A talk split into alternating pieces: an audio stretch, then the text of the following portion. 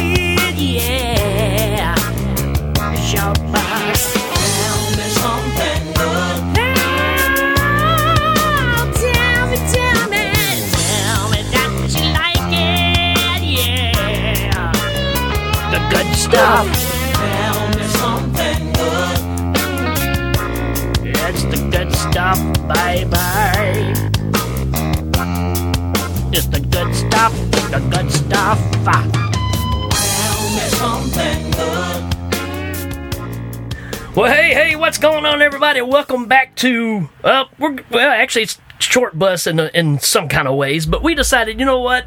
There's only so many bad movies in a row you can kind of take, and we're missing out in these discussions talking about the stuff that we really do like. So we decided to branch off, if you will, and start this new little thing as well that we're going to kick in from time to time, and it's just called The Good Stuff. So we're not abandoning the, the format of what we've done. We've got plenty of trash to talk about, but every once in a while we like, you know, hey, let's talk about something we actually do enjoy. And uh, this is going to be the, the first one. So if you're new to the show, then you've got a lot of catching up to do. And this one's going to be different than the rest of the formats that we do. But I am Rick. I'm one of your hosts, and I'm joined by the coolest, my partner, who always rides on the bus with me, Mr. Johnny Krug. What's up, my brother? What is up, man? It's it's cool we get to come do this today because uh, you know this is a nice beacon of positivity in the uh, podcasting realm, opposed to as opposed to like you know us doing another uh, Battlefield Earth or something. Yeah, it gives, us a, chance of to, a break. to stretch a little bit, right? And uh, Oh, start yeah. looking at, you know, all right, there, there, there is some light on the other side of the tunnel somewhere. well, and, and and the funny thing is, you were saying earlier, you know, um, we were going to do something we like.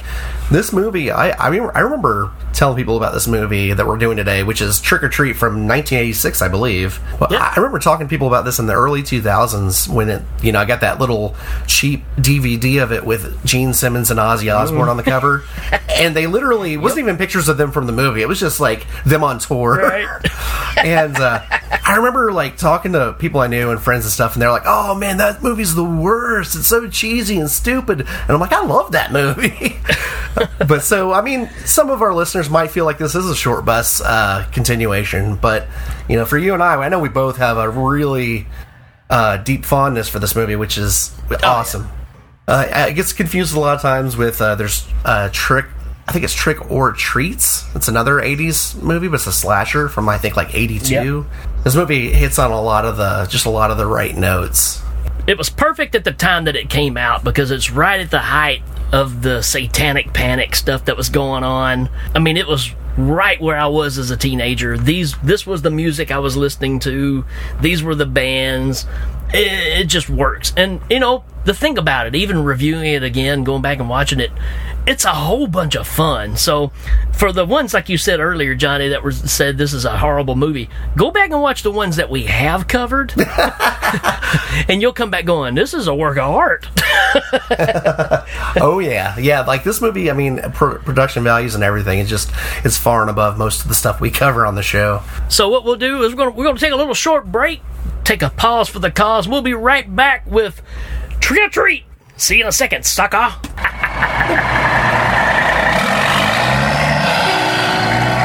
out of the way! All I know is today's October the 31st. 31 backwards is 13. It's Friday, it's Halloween. It's the 13th anniversary of the lawnmower killings. It's a crazy loose. It's prom night. Hi, this is Tracy Savage, Debbie from Friday the 13th, Part 3. For the best podcast ever on old slasher movies, be sure you find Hysteria Continues. You will be glad you did. And hey, stay out of Crystal Lake, okay? Every episode, we celebrate a classic slasher movie such as Friday the 13th, Halloween, My Bloody Valentine, Happy Birthday to Me, and. Uh. Crazy Fat Ethel 2?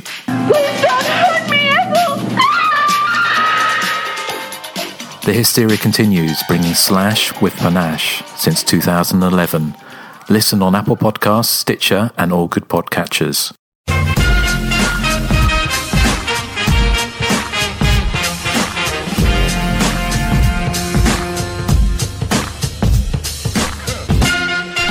And now for our feature presentation.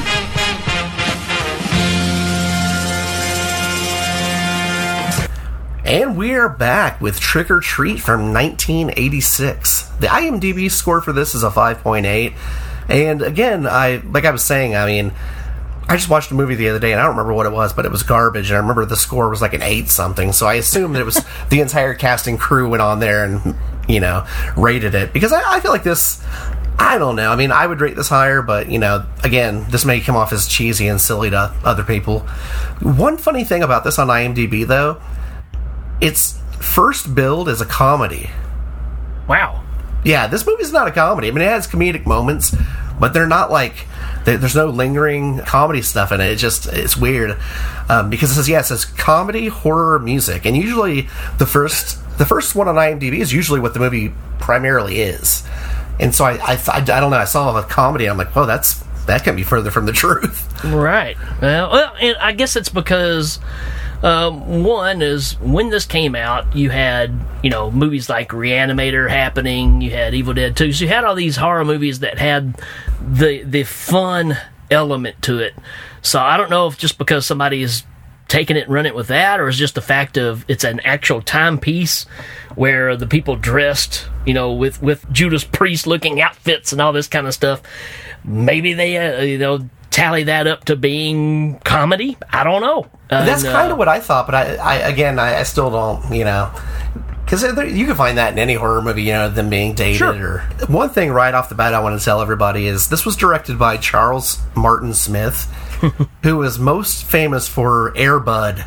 Right. and that was just shocking to me when I looked it up because he's done a lot of wholesome stuff. But I, when I saw Air Bud on there, I was like, "Whoa, this dude like created that franchise." I mean, they're still making those movies.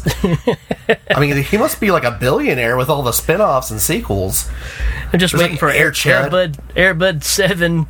You know, Sammy Curr lives. Uh, but and also uh, another funny thing about this is this movie is written by Rhet Rhet Topham, which is a name I'm, I'm not very familiar with. But uh, he did 976 Evil, so his his other movie was kind of in the same vein as this too. yeah. Yeah. And, I, and another movie I think is a lot of fun and just you know don't take it seriously, just have fun with it. Um, so when I saw that those were t- his two movies that were most notable, I was like, oh, that's that makes perfect sense because you, you could double bill both of those. Uh, and that's the thing too is you know of course there's other movies like this that are kind of out there you had rock and roll nightmare you had you know black roses which are fun but to me they're just not in the same caliber as this one for some reason It's the music. I think them having a legitimate band do the soundtrack. Uh, I, I don't know, man. Fastway did all the music in this, and, and before this movie, I had no idea who Fastway was. yeah But this soundtrack is start to finish just a banger, just really It's- good. and I always tell everybody this story, but man, I went through in the '80s. I went through at least three cassettes, just wearing this thing out. Every song was, and for them, it was kind of a what they considered their best material. They kind of threw it together off of two or three different albums, you know. I, I was kind of the same way, and then when you find out the story behind what Fastway is, they're kind of legendary because it's the guitar player from Motorhead. I didn't know that. Yeah, so so the fast comes from you know fast you know fast Eddie, you know the guitar player from from uh, Motorhead, and then Way came from Pete Way, who was the best play- bass player in, in UFO. Oh, cool. So they were combining to make this band. It was going to be called Fastway, and by the time they got the contract and everything settled, Pete Way could no longer do it. But but uh, Eddie went ahead and kept the name. So the guitar player you're hearing and all this stuff is, you know, the dude from Motorhead. That's really cool. That's awesome. I had no idea. Yeah. Of course, you know the lead singer went on. He's in what is it, Flogging Molly or something like that. So I mean, you know, there's a Is he really? interesting stuff about this band.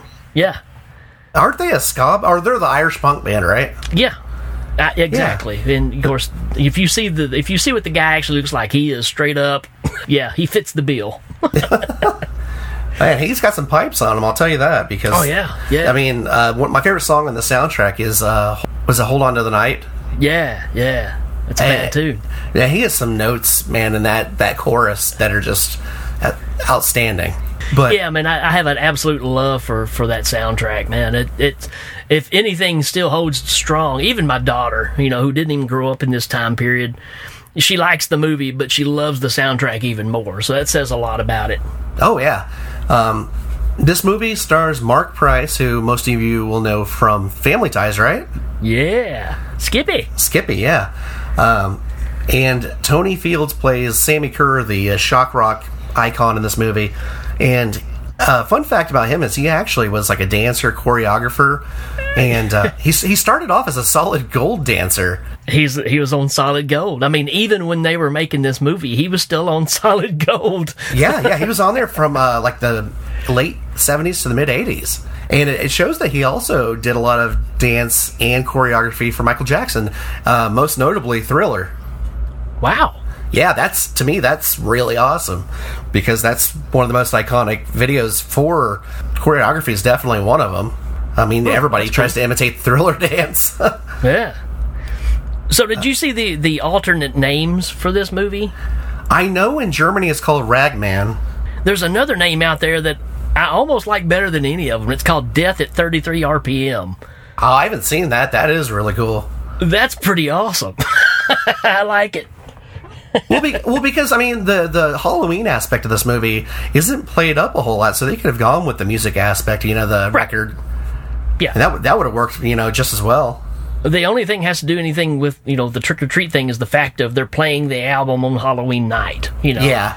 Other than that, it could have been, you know, 4th of July. It didn't really matter. So, Oh man, but uh, oh yeah, and and the th- there are some cool Halloween gags in this. Um, not to downplay them, but there's one with pumpkins, and we'll talk about later that I thought was really just really cool. Every time I see it, it's just neat.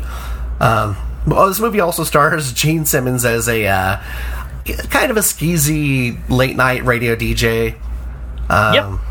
and I don't know. There are a lot of close-up shots of Gene Simmons, and he's not the kind of guy you want a lot of like right in his face shots. I will have to say though, of all of his performances, going back and watching this, this is probably one of the better acting ones that he's done. Because I kind of forget that it's Gene when I'm watching it. You know, oh no, he's good. Yeah, he's good in this. Uh, most of his acting is not. Uh, one person that's in this movie, and it's funny because I totally forgot. Is her name's Alice Nunn? Most people know her as Large Marge, man. Large Marge, man. Pee-wee's Big Adventure. and uh, man, that's just there's a lot of faces in here you'll recognize. Um, But those are mainly like the I don't know the few top people. I mean, um, this movie you were talking about it earlier, and before we get into it, that's one thing I was kind of talking to my wife about. She had never seen this, and I was showing it to her. Um, is you know there's like a scene where they have Sammy Curr in front of you know like you know the house for I don't know what it is. It's like some l- legal um, proceeding, and and back during this time period, you had bands like Wasp and Twisted Sister that were actually doing that. Nonsense. It was the PMRC thing that was going on. Tipper Gore was in charge of it. She was she's the reason that we wanted to have the parental advisory stickers on your music, which just made the album sell more, right? Oh, yeah. But that's what that's what that whole thing was was trying to censor music because it was just getting out of hand. So I always love the aspect of that as we always think of, you know, your Republicans are the ones that are trying to keep everybody no, man, this was this was Tipper Gore, Al Gore's wife in Oh, charge yeah. of this. And even John Denver showed up and defended these guys. And they thought he would come in and say, Oh, this music nowadays, it needs to be pulled back. No, he was like, Man, you guys are making a huge mistake doing this. So they were totally kind of tipping the hat to that kind of situation, you know, because it was going on right when this was happening. So, Well, and I feel if a lot of people saw this and they saw the way Sammy Sammy Curr is the lead singer um, of his own band, if people see the way he dresses, the way he acts, the things he does, and then him going up in front of them talking about that, um, it, it's I mean, it's just like you know the whole Ozzy biting the yeah. head off a dove, and and you know because Sammy in this movie bites a snake in half, yeah. and. uh so I mean, this this was pretty much reflecting what was going on directly at this time. That's what I. I mean, I can't make people understand that enough. I mean, maybe that's why people think it's so cheesy and stuff because they think it's all blown out of proportion. But this is what was going on, man. This is what the bands looked like. Oh, This yeah. was the music. I mean, Wasp was up there drinking blood out of skulls, eating raw meat. You know, like you said, Ozzy with you know, the, I think on the stage it was the bat thing that he did. He did the doves at the release party for his first album. Yeah, in, in front of all the execs and stuff. incredible. But uh, you know, I mean, this was this was the the stage show, and and you know, it's it, it's art. I mean, even if you don't want to look at it that way, it's them pretending to be something that they're not. So they tried to make Sammy that in real life. Even though he was in a suit in, in front of the PMRC or whatever this thing was, he was still Sammy. And uh, we'll get to the scene of that here in a minute because I don't want to ruin it till we get to it, but it's amazing. So this movie starts off, and um, does it start off right away in a locker room scene? No, it starts off with uh, Eddie or Ragman is sitting and writing a letter on his That's bed. that's what it is. Yeah. Yeah, and it kind of writing, singing a letter. intermingles. He's writing, but it's also giving you a backstory of what he's dealing with. And I'm telling you, man, this was uh, this was the mindset of the youth at this point. All your metalheads, it was me against the world. I mean, you know, you you listen to these bands. Nobody understands you, which was always the appeal, right? You wanted to be the the loner and all that kind of stuff. But uh, he's Sure. writing a letter to Sammy Curr, his hero, who actually went to the same high school he did. So it's an even bigger, you know, deal that you know that's his hero. And while that's going on, it shows him some some you know some scenes of him going to school, and he's infatuated with this girl named Leslie, who has not the time of day for him. And you get some preps that are picking on him, and they do the old put the hole in the chocolate milk carton. You know, when you pick it up and drink it, it spills down your shirt, and you know, so everybody's being mean to him because he's just an easy target. Like when they're when they're picking on him, they're kind of verbalizing, you know, that he's a freak and who would listens to that kind of music and stuff. Right. I mean, I mean, even the teenagers at that time that were, you mm-hmm. know, the the jocks and the preps thought that people like that were weird. You know, why would you listen to Sammy Curr? Yeah. And I, I mean, again, I, I was living this because I remember, I mean, I was in a very small school and I was accepted, but this is what I was listening to. And I remember one of the jocks one time came up and was like, Hey man, I bought that new Judas Priest album. I'm like, wow, that's a breakthrough, you know? And, uh, I was like, well, what'd you think about it? Well, I don't know. I've just listened to that one song they play on MTV. I'm like, well, there you go. It doesn't matter then, you know? Yeah. if you're just buying it for the one song, then whoopity doo, you know.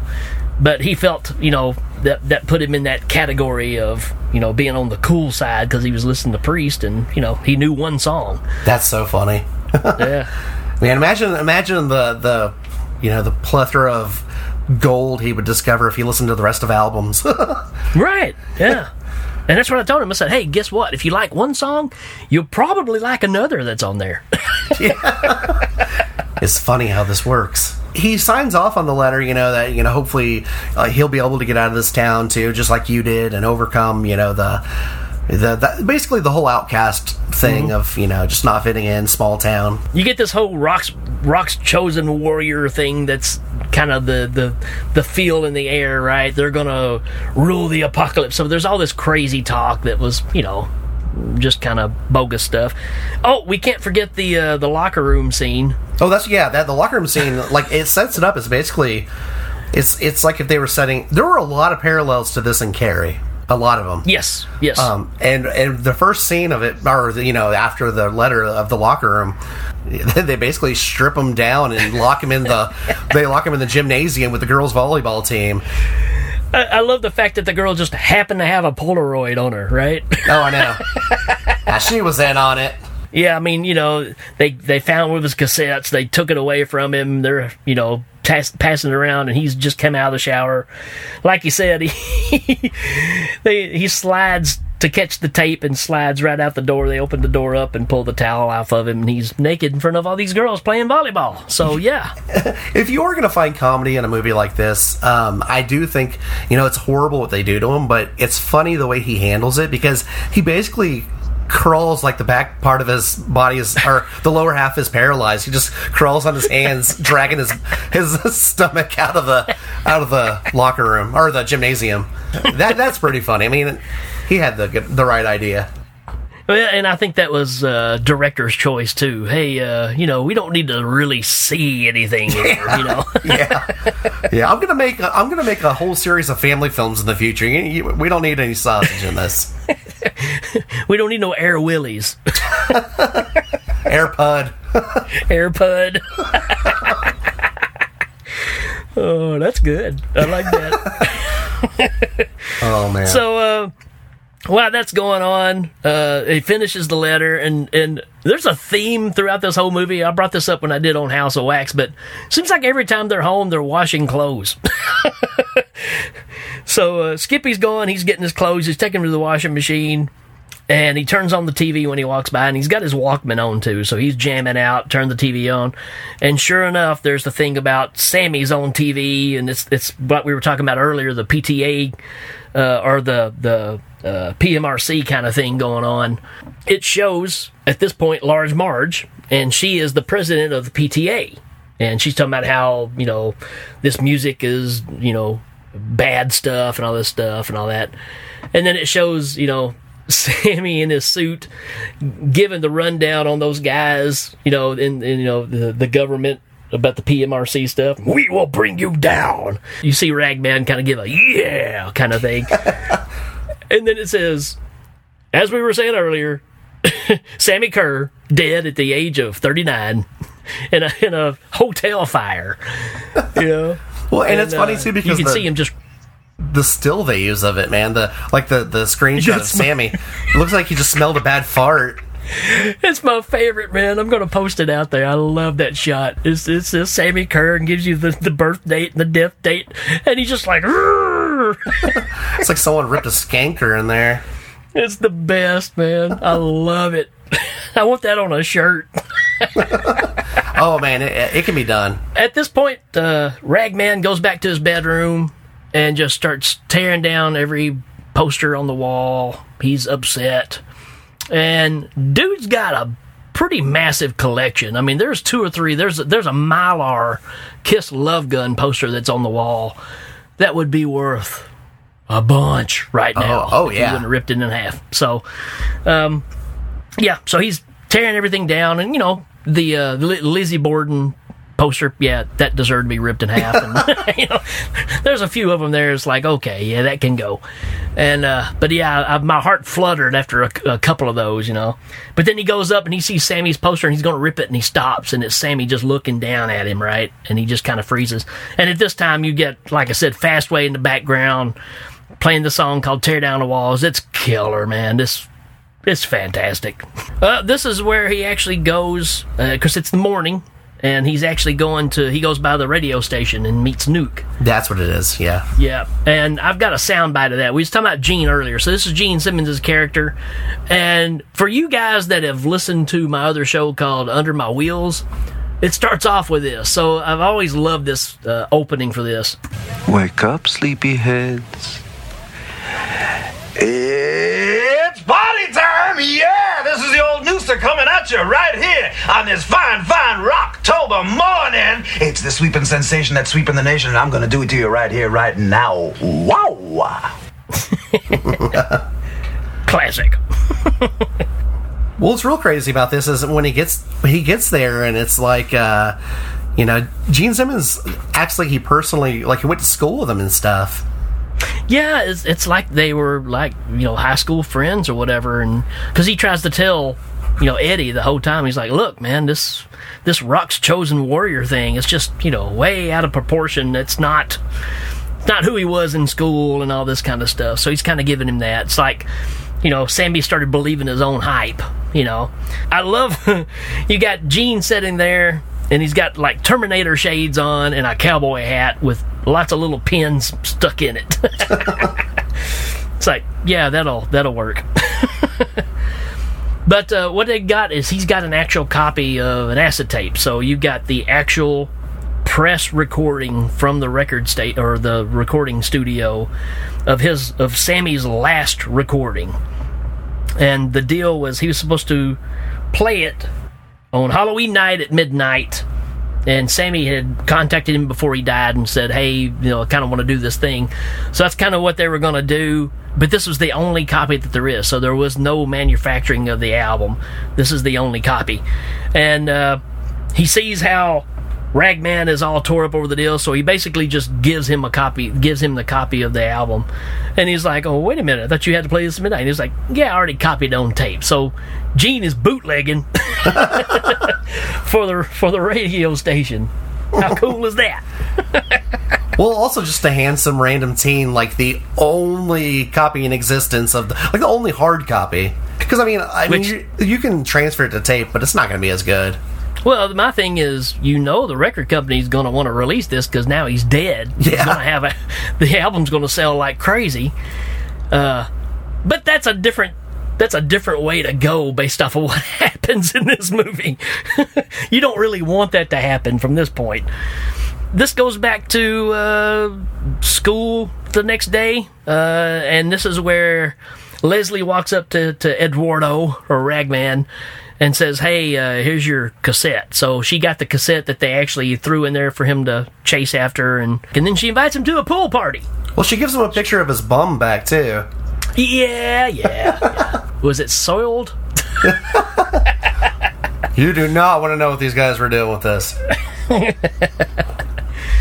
Uh, so she invites him to the pool party, and uh, he shows up, and he's not dressed to swim at all. He's still in his combat jacket and jeans and Converse, backpack, and of course, when he goes inside, you see, you know, uh, a lot of people just partying. You see some naked people that shouldn't be the ones you see naked. I mean, there's some other ones you're like, yeah, what? No, no, not that one. The other one, no.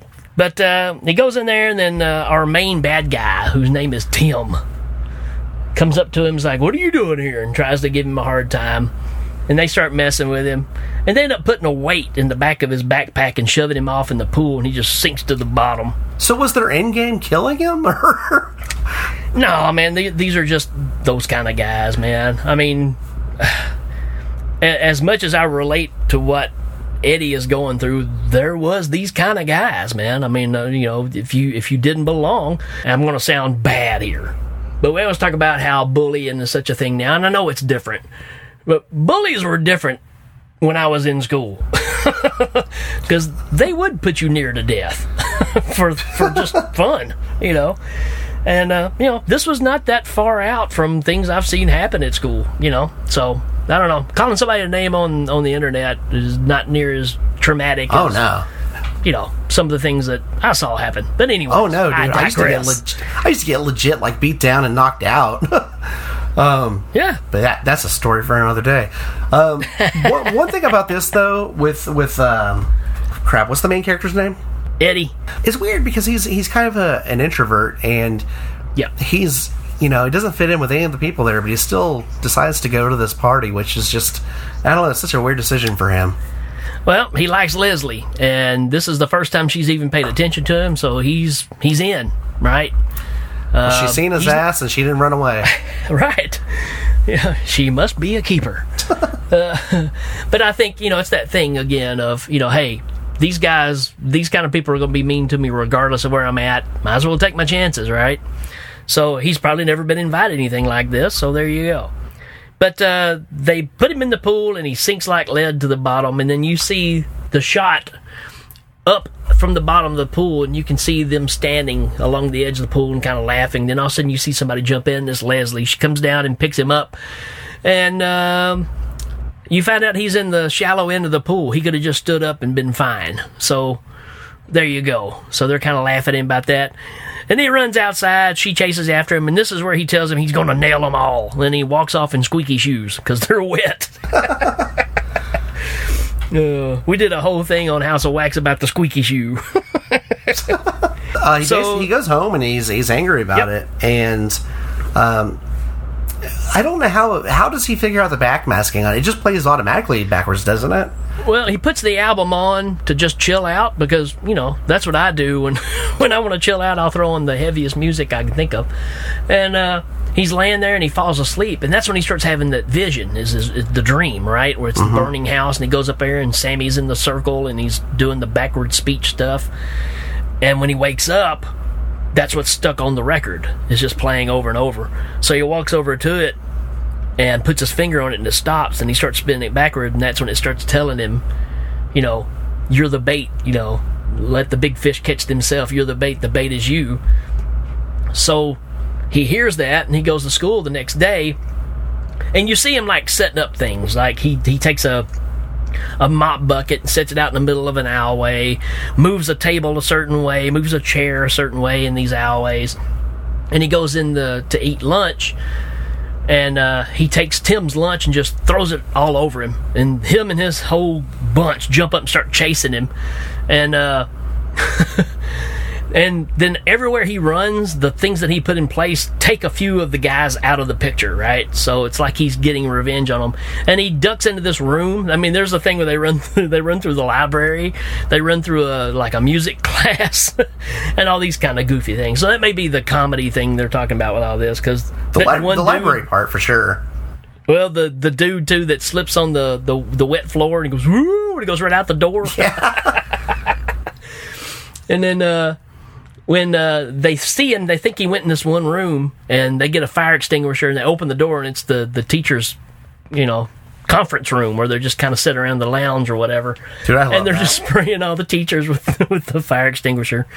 And uh, he was actually in the room across. So at that point, he goes back and he gets his buddy Roger to come over and listen to the record and show him the message that he heard, right? And say, "What do you think?" And he's like, "Yeah, you know." He says something goofy about. Um, uh, about you know, well, it's, it's thrashing and it's heavy. and It's got a good beat, you know, that kind of thing. Uh, matter of fact, I've got a sample of. Let's see. Here's the backward message.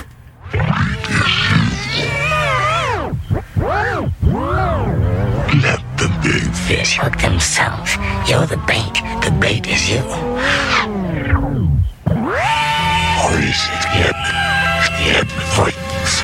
So there you go. And that's kind of what he hears. Plays that for Roger later on. He's like, Yeah, I don't really hear it. And he's like, Look, man, I did what it said. Everything worked out great. For the first time, I got him, right? So, uh, this is where uh, Eddie goes back later and he's playing the message again. And the record starts talking to him about, you know, nail them all. We got to start doing these things. And, you know, we're going to get them all back. And then all of a sudden he says, be quiet. And all of a sudden his mom knocks on the door. So strange things are happening, right? Well, you know, and, and the, we talked about his friend Roger for a second, but throughout all of this, he's kind of the voice of reason. Telling you know, you think he looks at everything from like a logical standpoint. Like, well, you know, nothing's ever gone your way, so surely something was bound to go your way. And uh, it, it's cool because later in the movie, you know, it kind of turns a little bit. Like Roger Yeah. changes. yeah, well, of course he looks like a, an 80s version of Napoleon Dynamite. Oh, yeah. he's kind of he's kind of got that kind of look about him. And, uh, and you know who else is a is a headbanger going to have for a friend? It's going to have to be you know one of the nerdy guys. The mom knocks on the door and uh, wants to know if everything's all right. Yeah, everything's fine, mom. And then he he goes back to the record and it's saying Metal Machine Six Sick Crush, right? So he keeps hearing that over and over, and it cuts to school. And the door, he's standing in front of a set of doors, and there's a 66 at the top of the door, and it's it's the machine shop that they have class in. And he just goes in there, sits down at a desk, starts eating. There's nobody in there. He's just kind of waiting because he thinks, okay, I'm just supposed to be in here. And then uh, Tim and one of his other henchmen show up, and they start roughing Eddie up. You know, hey, we had to do uh, janitorial, you know, duties for the past three hours or whatever. And I thought, well, that's kind of funny because if they had to do janitorial duties, then why are they wearing, you know, ties? well, that was odd in general. Just the fact that you know he's walking around the school. It's like he's going to an interview or something. Preppies, man, I'm telling you, we had them. I mean, I remember seeing guys wearing ties too. It's just a weird thing. Uh, you know, everybody was influenced by different things. You know, when when you look at the MTV gener- generation in the '80s, I mean. It, you know, we always see these 80s parties and everybody thinks you're supposed to wear the neon colors and the leg warmers. That was just one group. there was a bunch of different 80s looks, right? And I'm sorry to say it, but the preppy look with the skinny ties and all that, big part of it. They go in there to rough him up and uh, they start throwing wrenches and stuff at him.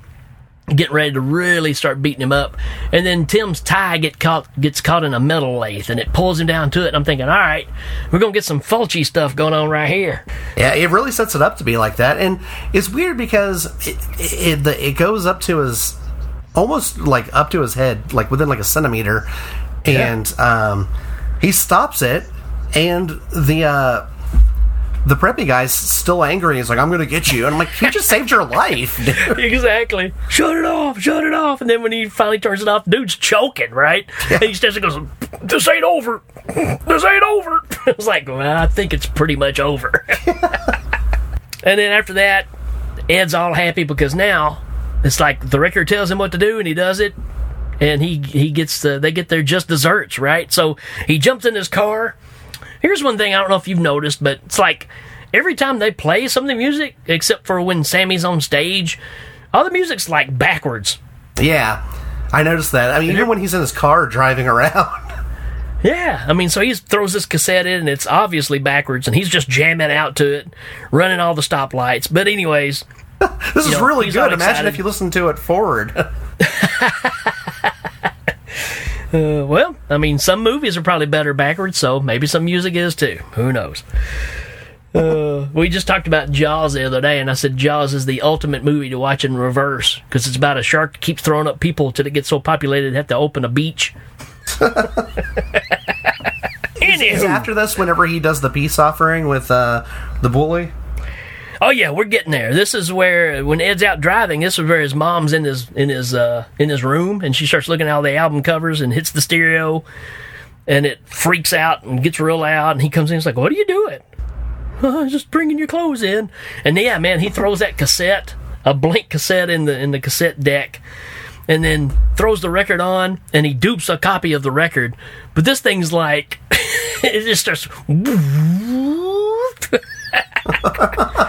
makes a copy in like 20 seconds, man. It's like, wow. Man, if, if we had that back in the day, Or now. yeah. And then, uh, like the next day at school, Eddie's walking in there. He's all happy. Everybody's like, hey, uh, didn't see you last night. Everything going, yeah, everything's great. Everything's good. So he's like in the best mood of his life. Of course, when you're wearing a zebra skin headband, life is good. Well, it's just yeah, the way he carries himself, everything. It's like he's on top of the world, and Yeah. even even uh, yeah, they're they're like nobody, you know, it's just not his personality. Nobody recognizes that version of him. Yeah, and that's where he leaves the cassette, and it says a peace offering, and it's just you know you you have no idea what's on the cassette. And then it cuts away to Tim and Jeannie. Jeannie's the girl's name that is his main squeeze, I guess you'd say. And they're out in the car, they're making out. Tim says he has to go whiz, and so Jeannie slaps the cassette in the cassette player in, in the the Walkman. And yeah, straight to take it away, Beantown, Johnny. I don't know. Like you know the the music starts unbuttoning her shirt, and he's you know some Yeah. titties start popping out, titties, and uh, yeah, next thing you know, man, it's like full on like Cinemax After Dark. Until at one point she opens her eyes and there's some Green Goblin looking thing, and not like Spider Man's Green Goblin. It's like an actual like it's kind of like the the the macaroni goblin from uh from uh, Yep. Mandy. It's like very very puppety looking. Yeah, yeah, it's uh, it's it's uh, it's kind of cheaply looking, but you know, hey, you open your eyes, you're kind of getting off, and this is what you see down there. Yeah, not a good move. Yeah, had Even a if bad it is a time, dude. She brought out a goblin. I love. I always thought this was awesome because Tim comes running back and sees her laying in the back seat, and she's obviously naked, and uh, he reaches up and her ears are smoking, you know, with the, with the headphones are and he pulls one of the the the headphone earpieces away, and her ear is just like melted. it really looks awesome. oh yeah, it, it may be like the most like gr- grotesque effect they have in this movie. Honestly, yeah. So uh, it's, I, I it's a just- melted ear. Yeah, it's great. And that's where it cuts back to Ed's home, and then his mom is exercising and watching Ozzy on TV. And Ozzy is a is a preacher who's talking about song lyrics. And It's all sexual. Gene, it's it's just all I get out of this is a sexual act. so where Gene is delivering probably his best performance, yeah, Ozzy is not a good actor. And this is Ozzy in his heyday too. You know, um, post Sabbath. You know, the height of you know his '80s career. Well, And, this was you know, so this was right when he was drying out. At this point, he was. Oh, was he drying out? He was in rehab, and you know, when when you see him with his hair is really kind of short, that's kind of when he was going through a lot of the rehab stage, and uh, yeah, this is where uh, Decline of the Western Civilization Part Two and all that stuff was going on. So he was in this point where he was trying to dry out. Oh, okay. So That makes more sense. I don't know that that means anything to this performance. He'd probably been better if he was high. Oh man. Do it like a dog. Is this the night that uh, the bully comes over to his house? Yeah, this is it's right there where we're at. So Tim shows up, and you know, you know, again, I, I told my wife when I was skimming through this again, I was like, you know, you you ha- you know you got an '80s movie when your preppy is driving a, an Oldsmobile Cutlass. Uh, but he pulls up and starts yelling for Ed to come out front. This scene's fantastic, man. Oh, this is yeah, awesome. He, Tim tells me that you know she's like in, in the hospital. I thought she was dead. Yeah. I mean that would I mean, after she was laying there naked, and he went ahead and had another 10, 15 minutes with her. Then he took her to the hospital. Right? He's like, you know how hard it is when a girl doesn't have ears.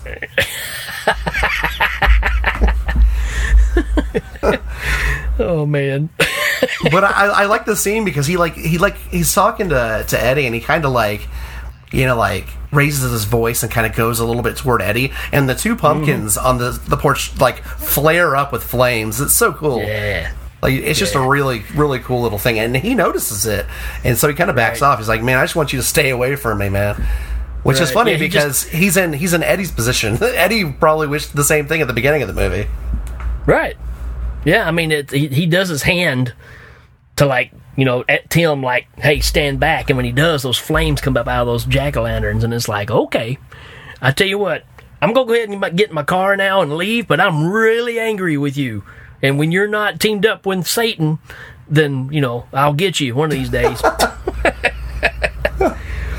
Oh, and then this gets to where Ed goes back inside and he's talking to, to, to Sammy again through the record, saying, Okay, what happened? What'd you do to Jeannie? Nail them all, nail them all. And then he brings up Leslie's name. And, you know, then, then Eddie's like, No, no, man, she's innocent. She had nothing to do with it. And he's like, Nail them all. And his mom knocks on the door and he's like, Let her in, we'll nail her too. It's like, Whoa, wait a minute. And I got the sound bite because this is where uh, Sammy is a ventriloquist. Whoa! Oh, that's not it.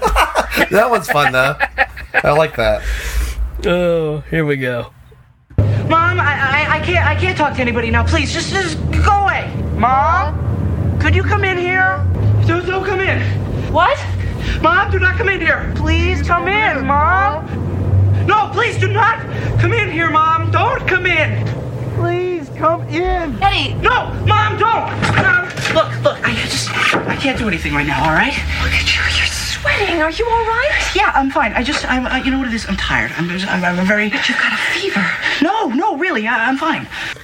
So yeah, I mean, you're getting to the point now to where Eddie's starting to see how real this is. You know, it's one thing to say I'm going to get those guys and uh, they're going to pay and I'm going to nail every one of them, and then when it starts happening, you're like, oh, wait a minute, maybe I didn't really mean it. Well, Sammy, and and that's the thing too is if it had gone the way that Sammy wanted it to go, I mean, like the mom ends up dead, or she ends up committing her son for like schizophrenia with, you know, Right. the two personalities.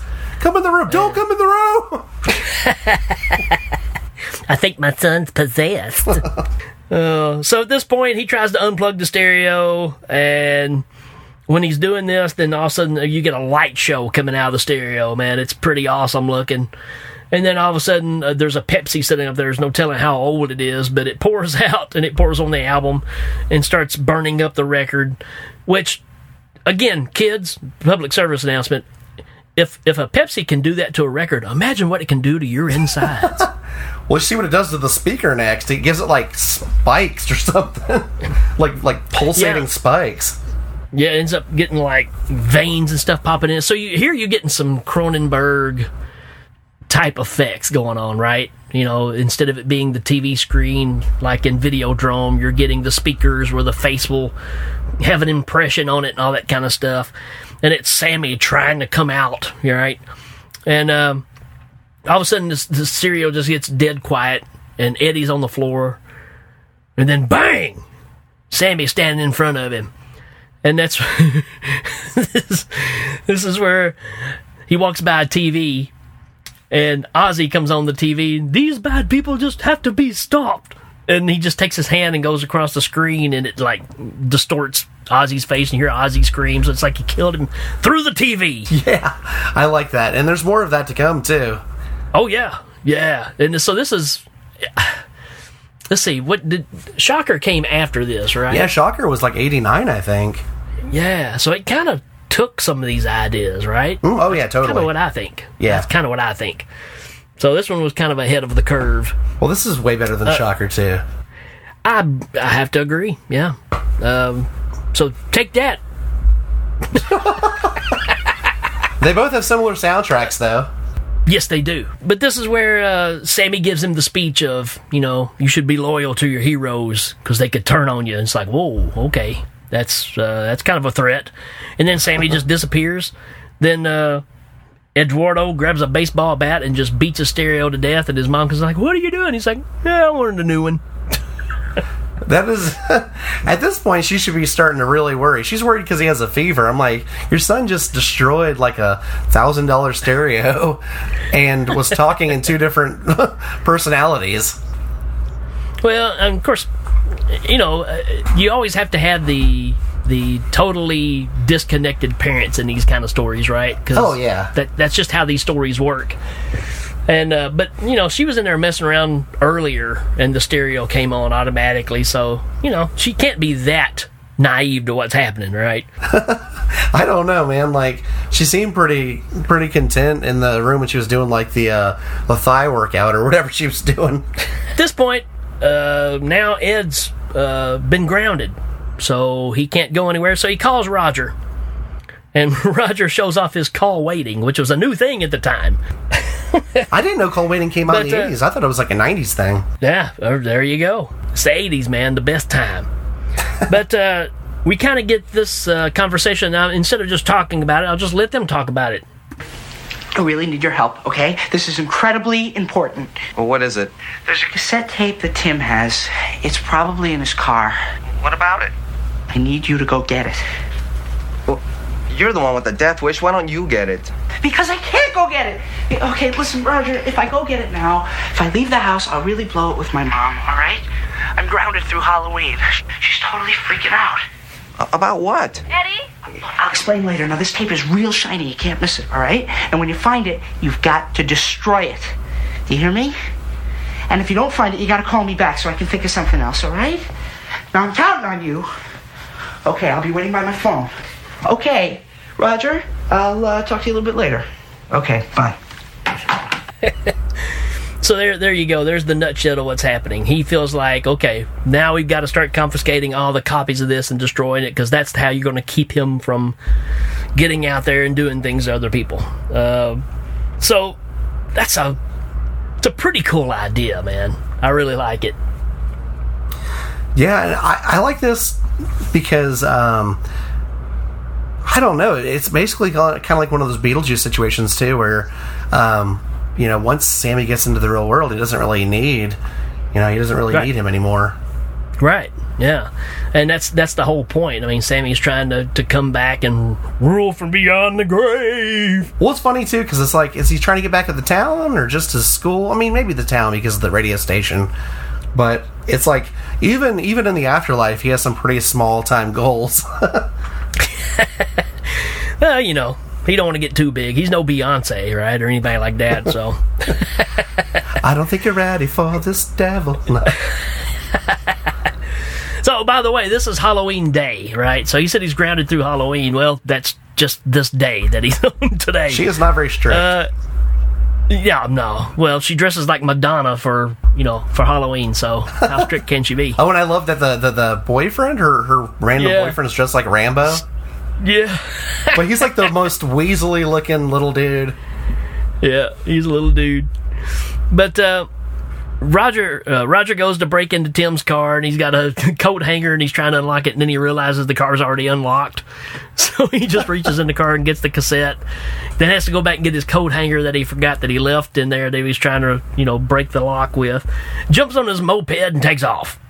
And then uh, he gets back to the house and he sees the cassette and he don't really want to destroy it. He wants to see what's on it. So he's looking at it. He's, he's going to put it in the player. And Then the phone rings. It scares him.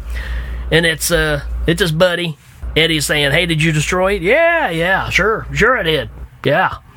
And uh, so he hangs up and then he pops it in the player, starts playing it, goes in the kitchen to make him some kind of messed up smoothie. Electricity starts going crazy. And there you go. Webbity bop. There's Sammy standing in front of him. This is where uh, he gives him instructions of what he wants him to do that night. And it kind of sounds like this. Roger. victim of foul play. I am a big fan of yours. I have all your records. Shut up. Gilstrom seemed to have self-destructed. Our weekly focus Play looks my like tape for me It happens our tonight. Well, Sylvia I- was a close friend of or die. So play my tape for me tonight or die. So he wants him to take it to the school, to the school dance, and play the backwards tape. It's it's kind of a catch twenty two also because it's like he's probably going to die if he plays it also. Yeah, yeah. So well, th- this it's a this is the easy thread. Out in the background of the scene is whenever um, Large Marge from Pee-wee's Big Adventure, she's another one of those like angry, um, you know, people who hates uh, heavy metal and, and rock music, or seems like she just hates all music. And he reaches through the TV and grabs her and pulls her into into the living room, Roger's living room. It's the best, man. Oh. Burnt to a crisp. I mean, she is nothing but just a cinder at this point. And he drops her on the ground, and she just breaks to pieces. Well, and I think the best part of this though is like right after the scene, it cuts to Roger vacuuming her her ashes up. He's got the Hoover out. And he's just trying to vacuum her up. And, and and she is ashes and stuff, but she's like lump, like Yeah. lumpy ash. It's hilarious, man. Uh, uh, that's and he just reaches and grabs her by the neck and pulls her through. It's to me, if you're going to show anybody one scene from the movie, that's the one I always have to go with because it's just it's awesome. Such a great idea. And I, I want to say that it um, does it cut to the dance after this? Well, at this point, that's where you kind of see Mom and Stan who are about to go out, and they leave Eddie in charge of handing out the candy. And uh, yeah, then it cuts to the school dance, and Roger comes in. He's got a cassette, and he goes over and he starts playing it. And and that's when you get uh, that's when you get this right here where the little girl's at the door. Your treats, Mama Pete.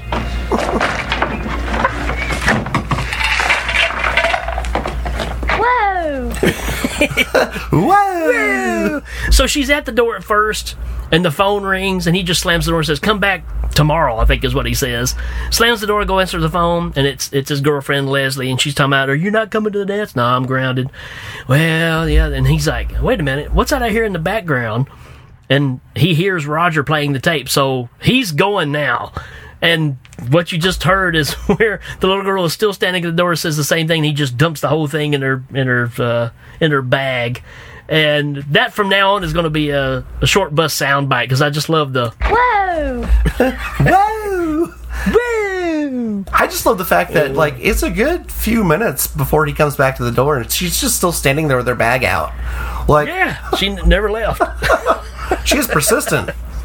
Yeah, determined to get that candy. And then uh, Eddie jumps in his car, and as soon as he does, uh, you get to hear Sammy come on and tells him this. Going to a party? I don't think so.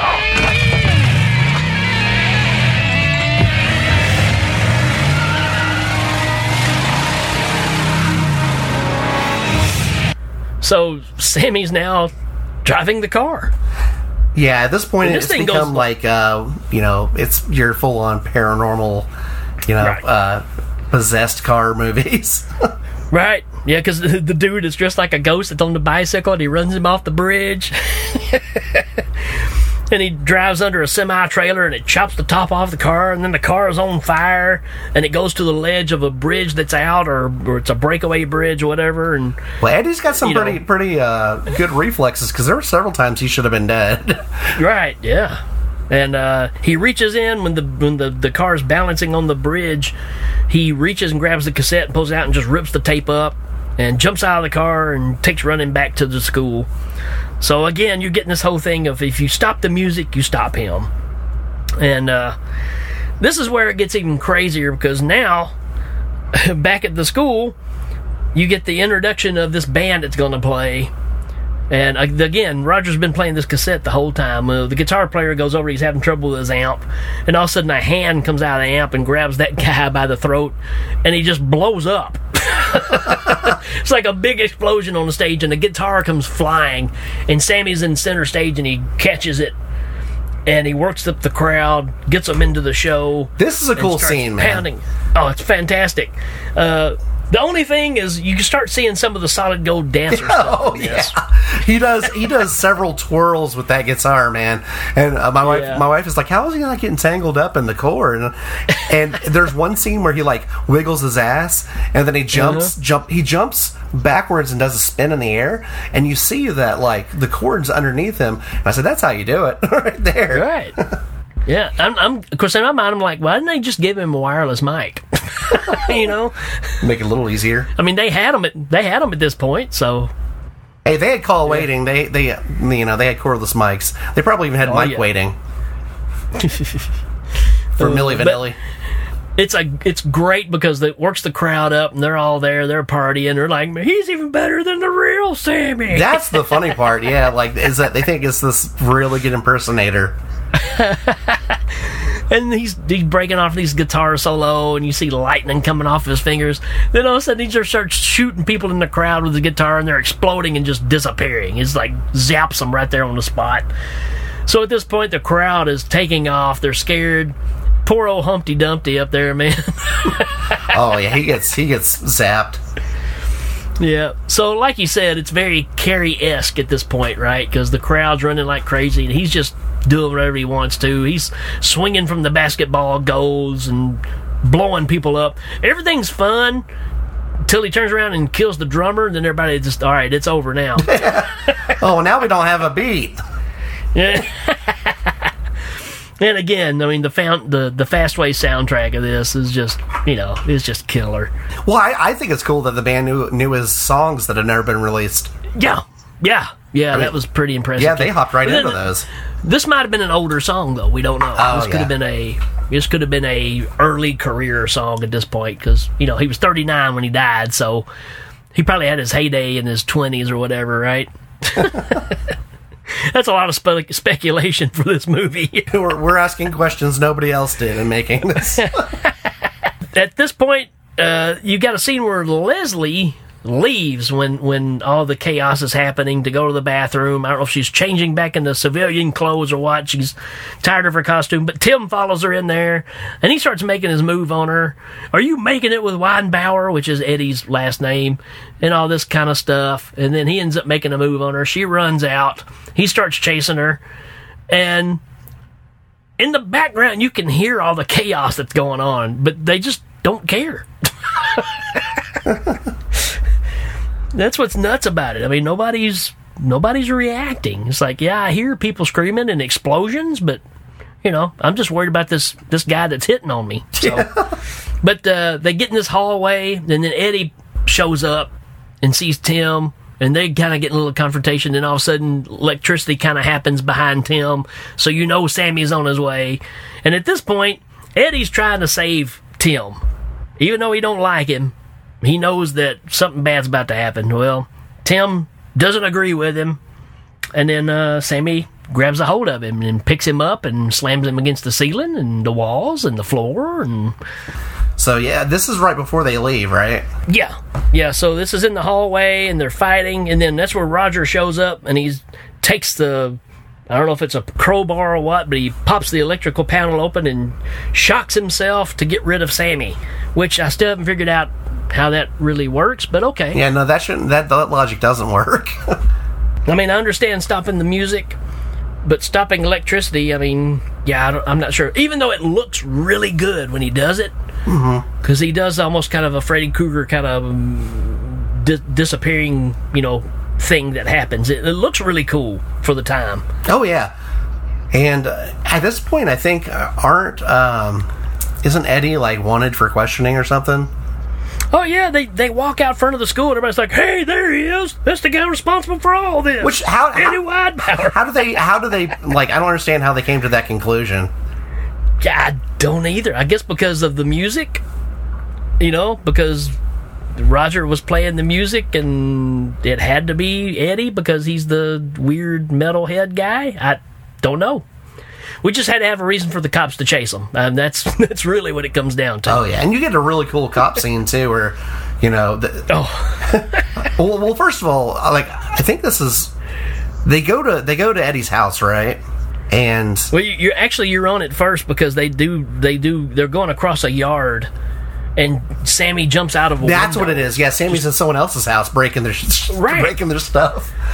So what's happening now is Sammy can make your radio turn on and turn over to the station, the radio station that's playing his soundtrack now or the, the new album, and he can just pop up anywhere he wants to as long as there's current, I guess. And he just jumps through this random window out of a house for I don't know, just because he wants to, I guess. But when he does, a cop sees what's going on, and I've got a sound bite of that right here as well. Goes like this. This is Seven Baker requesting backup at 4th and Chester. Have visual of suspect matching description of Edward Weinbauer and female companion. I also have one strange son of a bitch. and Freeze your ass, buddy, or I'll give you a jolt you'll never forget. so he shoots him with a stun gun, right? and basically, so he like for- sends that current back into the cop, and uh, it's just the the, the police boots left there. Smoking boots. so there you go. Maybe that's some of your comedy stuff. I don't know. But uh, for for you guys that haven't seen this movie, I mean, obviously you can look up pictures of Sammy Curr, but if you just look at Tommy Lee from Motley Crue back in like the Shout at the Devil kind of days, if you took him and Nikki Sixx and mix them up, that's kind of this character. That's kind of what Sammy looks like, except he's burnt. Like half of his face is burnt because he died in this fire. So I guess when you come back from the grave, you know, unlike in Star Wars, you come back, you know, still with your wounds. Well, that's in pretty poor taste if it was an impersonator. I mean, he's coming up, he's coming up there and performing with burns on him. it's like you did too soon, man. Oh, hey, in the '80s we didn't we didn't call things like that. We just rolled with it. Exactly. yeah. Uh, but, but like you said, back at Eddie's house though, they're in there and he's going around. He's turning off all the radios or smashing them, uh, but they forget one. There's one that's in the bathroom and it's a little bitty radio, and you kind of get a foreshadowing of it early on, where Eddie's in the shower and he's got the little radio playing, but the speaker's about as big as a as a dime. So somehow Sammy comes out of that speaker.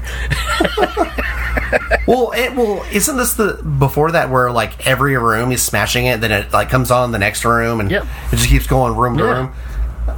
Yeah, I love this. this is, That's cool. It's the toilet scene. I love that. It's the toilet scene, right? love this. Yeah, because he he jumps down and they shut the bit the bathroom door. Then he you see the handprints burn through the door, I, that which that I always was thought was killer. Yeah, that was really neat. But the door just explodes. And when he comes in, he trips over something because you know rock stars they got to wear those big, heavy, ugly boots and you know trip over stuff. And he trips and his hand goes right in the toilet. You see him start electrocuting, right? So it's like electricity going in the water and it's killing him. And he about gets out, and so they flush the commode to give him another jolt while they get away. Yeah.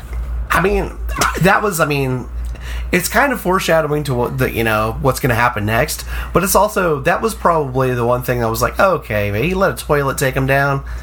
Right. well, because he seems like completely helpless in that scene. You know, if if, if that was going to be your s- sense of defense, why didn't you just get in the shower and turn the shower on and just stay in the water? Oh yeah, yeah. Because I mean, obviously, it's not going to go in there. Yeah. But I guess because we have to proceed on, you know. But anyways, uh, they run outside to get in a car, and it's a white Pinto station wagon that they're trying to get, and then all of a sudden the radio changes over to the channel, and it starts getting possessed, and it starts running around backwards on its own because Sammy's driving it, I guess. Ed jumps out of it, and they then they find the cop car and they find the boots that's just down the road where that cop got fried. So they get in the cop car and they decide to go to the radio station. We're going to stop this main recording and this will all be over. So they come up with this plan where they get to the radio station and it looks like the bedroom in Poltergeist. Yeah. Electricity's going up and down the wall, stuff is flying around. Yeah. And uh, so Ed says, All right, here's what we're going to do, Leslie. You stay out here, you're going to count to 100. And I'm going to take the cop car and I'm going to pull Sammy in there with me, and then you can run into the station and get rid of the tape. So that's the plan. That's kind of what they do. And he throws a little radio in the back seat of the cop car, so it's in a cage, so he can't really get to him. And he starts calling him out. Sammy pops up, and they, you know, kind of have a back and forth, and he just runs off. Just like before, the car thought it was going to go off in the water. Well, this time he does which you know again we know the the association of Sammy in the water. And about that time is exactly when she counts to 100. So I don't know how they worked that out. Well, she, she was counting really slow too. Yeah, yeah, very slow. then she runs in, pulls the reel to reel tape down, throws the machine down. Supposedly that's the end, right? And then we get uh, the scene at the end where Eddie gets on the radio and he says exactly what Nuke said earlier. You know, wake up, sleepyheads. Yeah. Well, and then there's like there's this part of me that feels like he's still a wanted fugitive, especially when they find just the Yeah. cop's boots.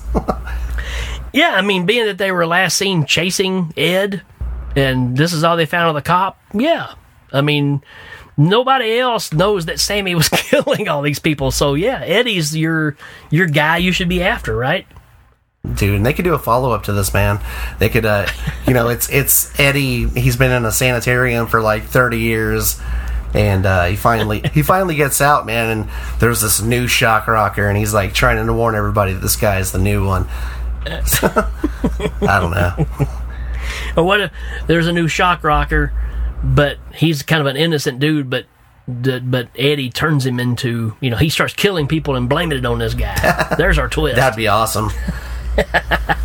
Man, this is I, this is just a fun movie. I mean, it's it's It is. it's cool. It's just a f- really cool movie, and Yep. unfortunately, it's it's had the uh, you know the the bad luck of having um, music rights issues as far as releases go, Yeah.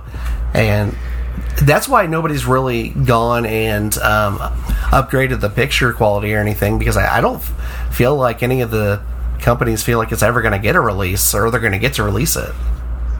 Yeah, I mean it, it's still tied up with the the rights of the music, and it's weird that a band like that would be the reason that they're holding back this movie. I mean, it's it's a De Laurentiis production, so you know it'd be easy for it to get redone, remastered, and all that stuff, but they're kind of holding back with the rights of the music. So it's like, come on, guys. I mean, I don't know if you saw in the news or not, but Ratt, yeah, because of the. I mean, they're in the Billboard Top 20 again. That is insane, because of that man. commercial. Yeah, Geico. So, yeah, why why not go for it, man? You know, hey, let's re-release this movie. Who knows? We may have a another resurgence of her career. I guarantee you, we'll probably see a Ratt reunion because they're all split right now. All, all the people in the video. That the commercial, there's only two of them that's actually from the band. Everybody else is different people. So I bet you we see what they can get back together. I know one of them's dead, but you know, I bet they have some sort of reunion because hey, we've got the interest again. So who knows? And when I saw that trending, that Ratt was uh, on the Billboard charts again. I was like, "That's insane, man!" it's it's crazy. So hey, more power to them, man. um, I don't, I don't know if we should rate this. I, I feel like because you can't rate this short bus style, right? nah, nah. I mean, to me, I mean, it's just you know the overall impact of this movie. It's it's one we both love, um, regardless of what anybody says. The main thing we just wanted to kind of talk about it because I know Johnny just got a, a recent uh, kind of upgrade version. I think you can get them from from other countries and stuff and get a decent you know scan of them. Well, that, I've got the actual copy that you were just talking about. That's got Gene and Ozzy on the cover. Well, that's that's the copy I had too, and um, my my mother in law for my birthday got me the uh, it was like a I don't know a Blu-ray release of it from overseas, and man, like it has the whole Fastway soundtrack and stuff on as a special feature, but cool. The picture quality is the same as the DVD, like exactly.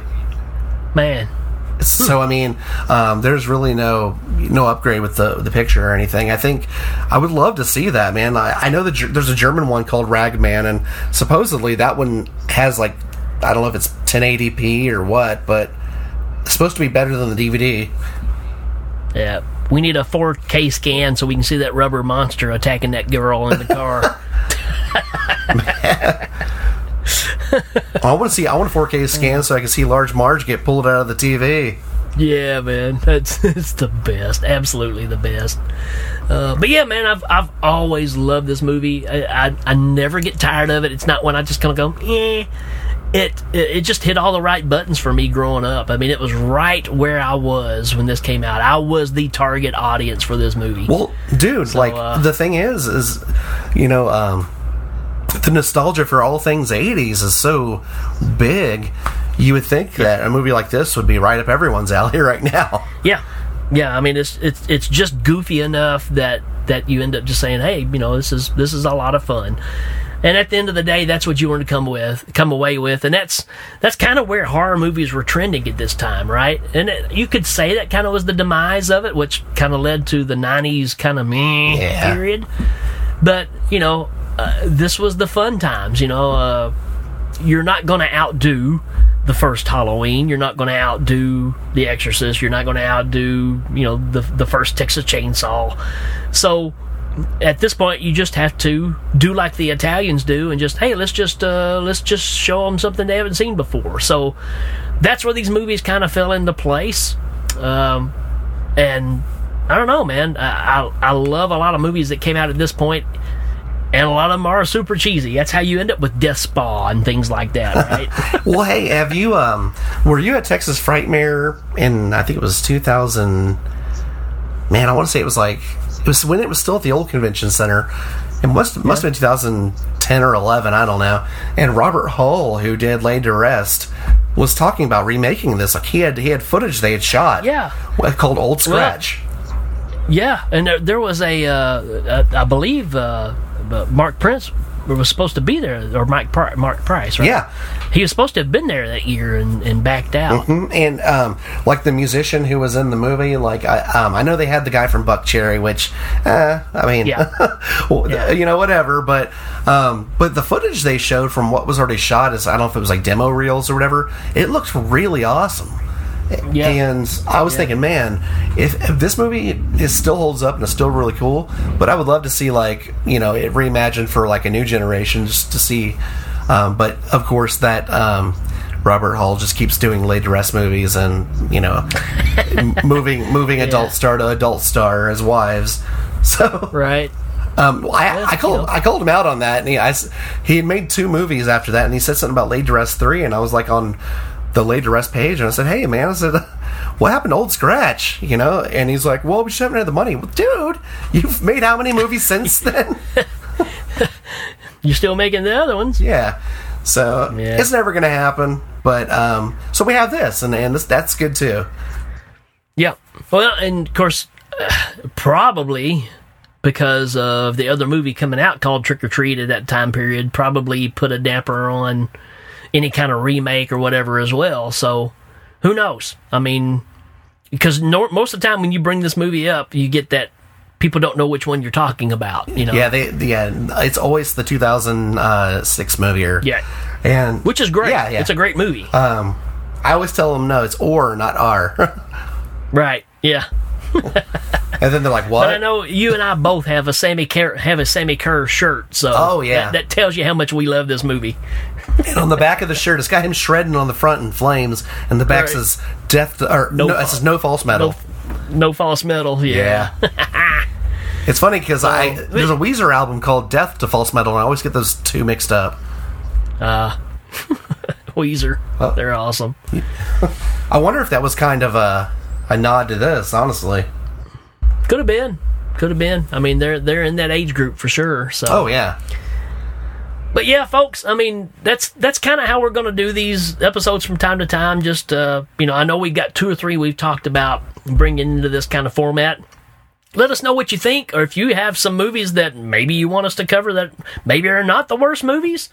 We're open to that too, man. I mean, between Johnny and myself, we watched a lot of stuff. Oh yeah. So, uh, but don't worry, short bus will be right back on on time like normal. So we just uh wanted to try to do this a little differently. You got anything else you want to say about this movie, man? No, not about the movie. Um, as far as the show goes, I mean, the next one we have lined up with the guest is, uh, from what I've heard from the guest, it's one of the most awful movies ever made. So that ought to be pretty fun.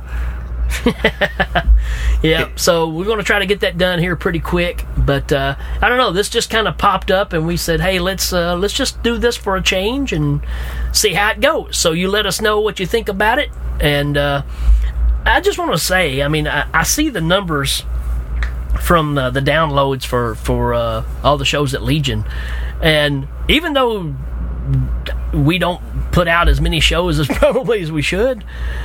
We still have a lot of downloads, and that's you guys. Yeah, we love you all. listening, and we we appreciate it because if we knew what we were doing, we would be pretty good at it. But we're just doing this for fun, and it it tickles us that you are finding enjoyment with it as well. So, uh, yeah, uh, it just blows me away that that we're still getting you know pretty heavy downloads, even though we only do like a an episode a month or so. So, Well, and uh, maybe we should try to do a little better. I don't know. no, we can. I mean, it's just you know things come up. You know, pandemic. you know, th- things happen, and and I'm sure everybody understands. I mean, when Ricky tells me, when you tell me the, uh, you know, the amount of listeners and stuff, I, I, I just all I can think is, whoa. Whoa! Whoa! oh man! But now this is fun. I had, I had a good time, and uh, I love coming on here. We're gonna we're gonna come back, and we're gonna have something completely horrible to talk to you about. Looking forward to it. well, I guess that's it for this one. Uh, Johnny, got anything else you want to say, man? no, thanks for listening, everybody. All right, we will see you later, folks. Adios. Peace.